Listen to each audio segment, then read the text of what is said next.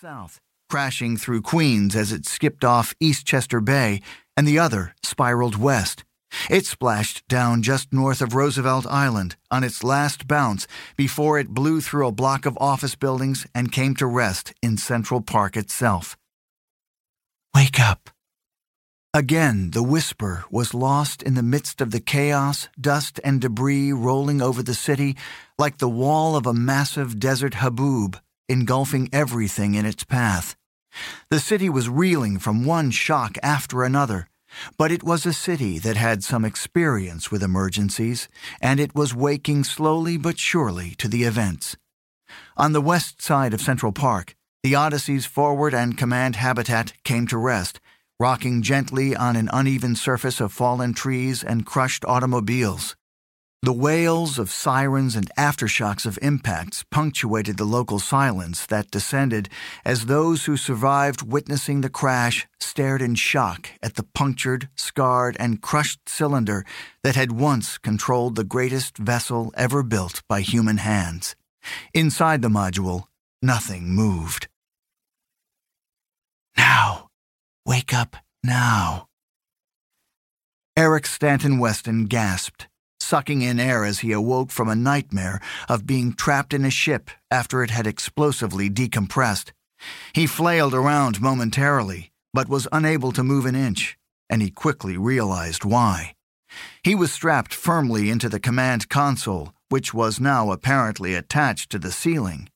He hung there for a long moment, upside down and deeply confused, as he tried to take in what had happened and what was in fact happening. Where?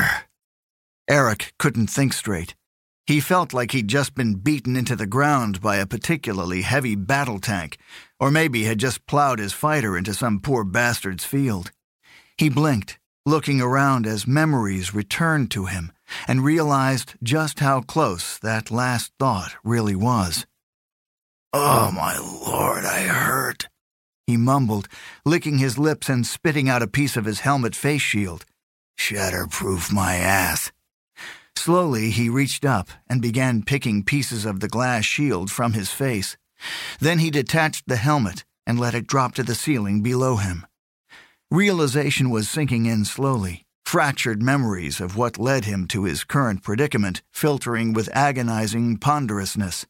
He had a headache that felt like someone was pounding on his skull with a pickaxe from the inside, and he couldn't quite manage to blink the blurred vision away.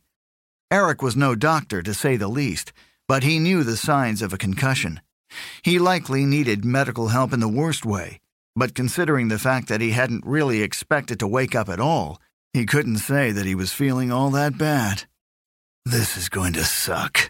Yep, no doubt about it. He couldn't stay where he was, that was clear, and he had no idea where he'd managed to land, crash, so he couldn't count on help. Besides, the world likely has enough on its plate just now. I'll have to take care of myself. Eric looked up, or down, he supposed, and barely could make out the ceiling of the bridge a few feet below his head. Yeah, definitely going to suck. He took a breath closed his eyes, and then slapped the quick release on his straps. Eric fell ten feet, twisting as best he could, and hit the ceiling shoulder first in a clumsy roll that sent a sickening stab of pain through his bones and skull. He skidded to a stop, curled around the extruded housing of the now dead lights, and just lay there until the pain began to subside.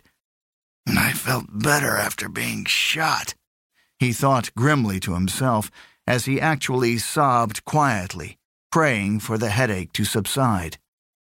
Eric didn't know how long he'd been laying there, but after a time the pain again dropped to manageable levels, and he got to his knees and pulled himself over to the door. It was sealed shut, of course, and with no power, he had to do things the hard way. What else is new? Eric got painfully to his feet, having to reach up to open the panel that was normally only four feet off the ground, and he got hold of the manual lever for the door. A hard yank opened it enough for him to wedge his hands in and pry it open, not a lot, but enough to work with. Eric slipped out of the bridge and into the corridor beyond, where he had to pause to get his bearings. Wait, do I go left or right?